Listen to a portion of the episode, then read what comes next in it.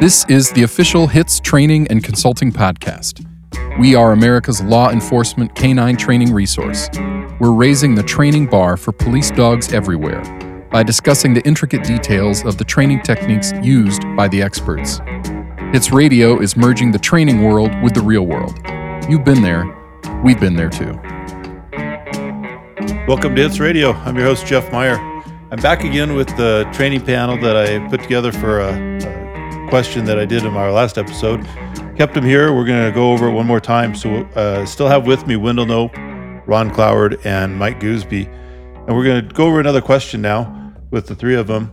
And this question, at, at first, is going to sound kind of generic, but I think between all the experience, there's there's well over 100 years of experience on this uh, podcast right now. So, kind of put everybody's heads together and just kind of see if there's a couple things because it's a common kind of kind of common problem and um, we see it in, it manifested in different ways. And in between these podcasts we just were kind of talking about buying dogs and and it kind of comes off of that.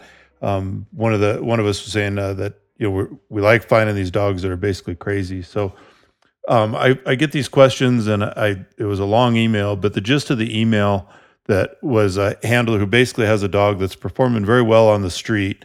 The the dog is dual purpose drug uh, narco- uh, drug and patrol dog. Um, they do a little bit of tracking. The dog is extremely high drive. Um, does very very well on everything, but his uh, you know his trigger pull on the dog is is almost nothing. So it takes the dog to go from zero to one million, you know, out of the car, loses his mind. Over the period of time of about two years, um, the dog has still working well, but some of his behaviors now are deteriorating because of some of the frustrations. So they've done a lot of inducive stuff with the dog, tried to expose him, but where the, where they really run into problems with this, it's a Dutchie. Um, he's physically hard. You know, correction doesn't do anything to him. It doesn't get his attention. It just will usually frustrate him a little more. If they're doing like a SWAT type thing where there's a whole lot of stimulation to the dog and they're breaking windows and he's in a stack and he's got to control himself for a little while. The dog loses his mind. Um, on one occasion, he bit the handler pretty good. Um, not necessarily a rank dog, but just pure frustration. On dope searches of the dog, um, will kind of just you know it's it's he gets so wrapped up in wanting to work that the frantic behavior almost prevents him from from working sometimes. But then when he's that frantic behavior when when things line up right and it's an area search and he's not being slowed down, going out and finding a bad guy and, and engaging him as needed is absolutely spot on. So, I mean, there's a whole lot of really, really good things about this dog, but trying to control him, and I've seen it myself when you have dogs like that, when you try to control him, you build some frustration. Um, obviously, you're not going to do it through, um, you know, any type of compulsion, or I shouldn't say any type, but pure compulsion is going to work because the dog's way way past that. He's much stronger than that, and and it wouldn't be wouldn't be fair to the dog. So I, I think we've probably all dealt with it a little bit in different ways, and and uh, I just thought it'd be fun to to kind of pick everybody's brains. So. Um, Mike, I know you guys. Uh, I've, I've been out there. I know you guys get strong dogs, so I, I don't think that's something that would be too foreign for you to have dealt with, or probably are dealing with it right now. You know, the, the the key thing though is building that foundation you know, you can't you can't throw a roof on a shaky house. So you got to build that foundation. Whereas you're working the dog and gaining that foundation in very low stimulation arenas. I mean, I've taken so far as before I even do bite work, I start the dog off in regular obedience, and then I introduce the ball. And, and if I can't do almost everything with the ball that I can do in bite work, I don't move the bite work yet. I start getting more of a foundation sure. though, because if I can't get the dog to out the ball, nine times out of ten, he's not coming up to bite suit either sure. or sleeve. You know, so if I can't control him in that low, low level stimulation arena, then there's no need for you to go forward. Sure. Just continue to build that foundation. So I, I would question with this dog, was there enough time in the foundation arena? Well, that's a, more structure. That's a great. That's else. a great question. I know about this dog, and um, it, it, for administrators that are listening, um, the department was worried about how long it would take to uh, get this dog on the street. So the the handler and the trainer are outstanding, but they were rushed. So that's a right. that's a good point. So given that, I mean, if you if you inherited that dog, do you have any tips or tricks to kind of? I mean, you can't. Oh, absolutely. Yeah. Uh, uh, yeah, absolutely. You, you you climbed eight rungs to get to where you were on that ladder. Well, just walk back down five or six rungs and start laying some foundation with them. You could do that five, 10 minutes, 10, 15 minutes a day. Just You know, remove that some stimulus. foundation stuff and with less stimulus. Exactly. Yeah. Gain that control, gain that gain that that buy-in with less stimulation. Because less stimulation means that you're gonna use less compulsion. Less compulsion generally means you're gonna have less conflict. Yep. You know.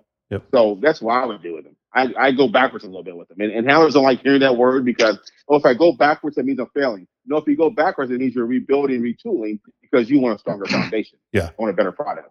Yeah. Is So that that's it. that kind of what you do too, Ron? Yeah, um, and my schools, I'll, we start with um, all detection work first before we go into patrol. And I feel like that does exactly what Mike's talking about. Yes, sir. It allows you that opportunity to set that foundation with that dog. And um, foundation is huge. And I always tell people that when we go to a certain point and the dog fails, it's it's good to step back to where it was successful and continue to build from there. So I mean, what Mike said is spot on. I mean, it's all about the foundation and the dog, and it's okay to back up. There is Yeah. no failure in backing up. People need to understand that. Yeah. So Wendell, um, with this dog that, I, I- from uh, what I understand, he's not necessarily a rank dog, but now he's uh, turned on the handler once. Is that something that's not uncommon when the dogs are that frustrated? Do you think? So I gotta, I gotta tell you, I agree with everything that has been said up till up to this point. Um, I do the same thing. Maybe I'll give just a, uh, an example of in the human world, a, a human boxer will spar a hundred rounds for every one round that he's going to be in a fight. And when we dog train using that same principle, we we have less risk of a dog developing a point where he's figured out the game or he doesn't like this part of the game or or whatever and if we com- consistently or inconsistent with our training then the dog never figures out anything. And uh, the optimal police dog never never knows when it's a training exercise or a deployment. And that that's the perfect police dog. But it takes so much effort that I don't know many people who will go to that length to to adapt their training and make it reality based enough to where a dog doesn't figure it out. And I'm not saying that's what this dog did, but Yeah. I have seen this very same behavior numerous times when the dog figures out the game, and that is not that is not a fault of the dog, in my opinion. It's a fault of rushing or cutting corners uh, just like these guys have said. They they said every, I'm just trying to think of something meaningful Sure. to say 'cause they said it all. Yeah. I understand. I understand. Yeah, it's uh, like I said, it's not an uncommon uh, problem that I think we've all seen. I I guess uh, Wendell, have you seen it where it can't be fixed? I mean, that maybe the dog's just gotten away with it too long, or is it something that, given the right amount of modular training and the right amount of patience, um, it should be salvageable? So I can't answer that. I, I am Yeah. able to answer that question. We've had just over 3,000 dogs come through our program in, in 31 years. We have had three dogs that um, have come to that point where they don't, they just don't seem like they can be fixed. But those dogs were each six, seven to eight years old and not a young dog yeah. uh, when when a dog is six, seven, or eight, and he's had he's had rushed or you know insufficient training, and I, I hate to use that word, but or maybe inefficient training, less less than Mm. efficient training for years and years. I I have seen several that could not be fixed, Yeah. and I mean, when they're that old, it's a little bit easier to talk to the administrator and say, "Hey, look, uh, not to point any fingers, but this dog is past the point of no return. Maybe he can be a good drug dog for you for the rest of his life or career, but Yeah. if you take him out on the street, uh, you're going to get uh, officers fanged or or perhaps the wrong person or frustration bites or cars getting chewed up, uh, thousands of dollars of damage and so on." I, I tell you, I'll weigh in here too. I, I've had some pretty good luck about changing the, you know, doing the modular training, but also taking some of the triggers away from the dog. Like what I've seen is, uh, like especially you know, it seems like we all probably are contacted with people who have release problems, and a lot of times I'll take take get a new release command, change up the whole ritual of how they were doing it because I think sometimes just that dog has learned that when you put these three leashes on me and the pinch collar and you drag all this stuff out on the field, I'm ready to go. You know, so I've, I've had pretty good luck with uh, just kind of changing the whole behavior, taking some of the stimulation out of them, and and shaping the dog. You know, fi- figure out what what the triggers are for the dog that are, are kicking that dog into that condition black, and then uh, you know changing that over and maybe and and again it sounds sounds kind of simple, but I think like that dog Ron that you and I uh, played with when I was out there about two years ago. You know, we changed his uh, release command and kind of changed the dog's mind a little bit, and we're able to kind of clear his head kind of quickly because I think the dog probably expected some some really uh, you know probably harsh corrections, and then when it turned into all fun, the dog kind of started releasing uh, pretty quickly. Yeah, I mean that it does change their focus a little bit when they've been pounded on um, over a certain command, and then the dogs are fighting back because they're they're a strong dog, a strong defensive dog.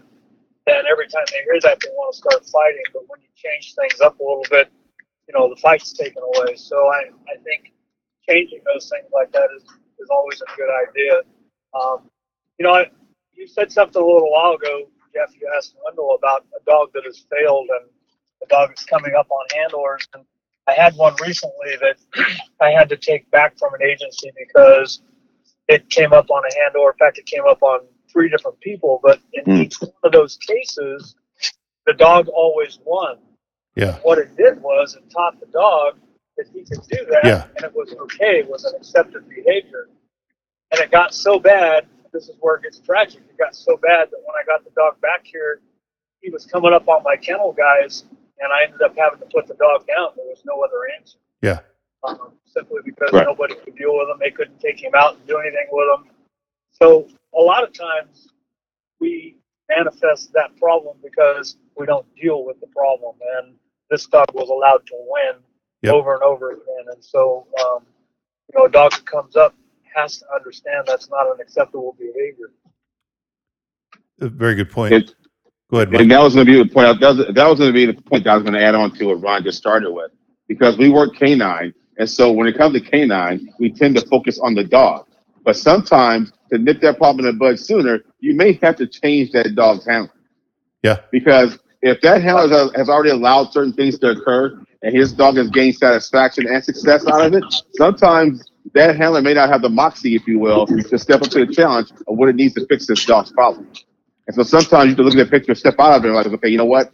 This dog can work, but he's definitely not going to work for this guy. Yeah, And that you look at that way sometimes too. You know, and, and Mike, are you? I know you guys sometimes will have several dogs in training at, at once. Is there ever a time where you have to tell handlers, "Hey, we're going to flip flop the dogs for various reasons"? absolutely. Yes, sir. Absolutely.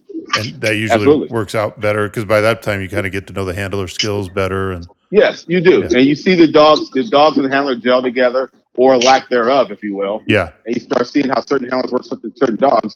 Now, don't get me wrong. When we go test dogs, I don't test a dog for a particular handler. Sure. handler. I go out and try to try to choose the best dog to test that day for me. You know, Yeah, and then marry him up with the handler. But sometimes you get to do that. You know what? This dynamic's not working. If I move this this move A to B and then C to D, this might work better. It Yep. just works that way sometimes. Yep. You know. Yep, I get I get that. So again, I guess just to recap this, you know, you got the the high drive dog that we all want. Um, if if it starts deteriorating, I guess look at both ends of the leash. You know, is the handler stepping up and doing what he needs to do? And I, I would throw in there too, as you know, as you as the trainer, um, if you're having trouble, go to you know every every place has good trainers around. So it doesn't mean you're a bad trainer. I think it makes you a better trainer if you'll go to another agency even if you've been a trainer 10 years and the other agency trainer has been three years, that doesn't matter. Go and get some other fresh set of eyes on this team. Take both of them there, work with them, show show the some other trainers, hey, here's what's going on. Anybody got any ideas? And and work as groups and and try to to not let this uh, deteriorate so much. So I think that would that would be a, a a good starting point for for a lot of us sometimes is is get some fresh set of eyes on it. So, you guys, I appreciate you guys jumping on again and, uh, you know, kind of sharing some a lot of knowledge. We'll be doing this from time to time, and I, I sure appreciate you guys taking the time to, to get on today. And if you guys, again, if you guys like uh, being able to to bounce some ideas and meet different trainers and stuff, uh, HITS will be in Scottsdale this uh, year in August. HitsK9.net has all the information. HitsK9.net give you all the information about the dates, the hotel, everything. Hopefully, uh, we're we're taping this right now at the end of March, and hopefully by August the world's back to normal. Uh, it isn't right now, but I think we'll be we'll be all set, and it'll be a nice uh, nice time to have a little uh, canine vacation in uh, August of this year. So, you guys, thanks. I appreciate it, and we'll be talking to you guys very soon. Thank you, guys. Thank you. Thank you. Thank you, sir. If you're looking to make an investment in your canine career, come the HITS 2020. There's no substitute for the real thing. Whether you're a new handler who's looking to learn more about dog training, or an experienced trainer who's looking for new training ideas and techniques, come the HITS 2020 where the investment is well worth the return. HITS 2020 will have more classes and more vendors who give away more free raffle gifts and free cash than ever before. HITS is the world's largest canine seminar and is open to police officers and military members. Our experience makes the difference. You've been there, and we've been there too.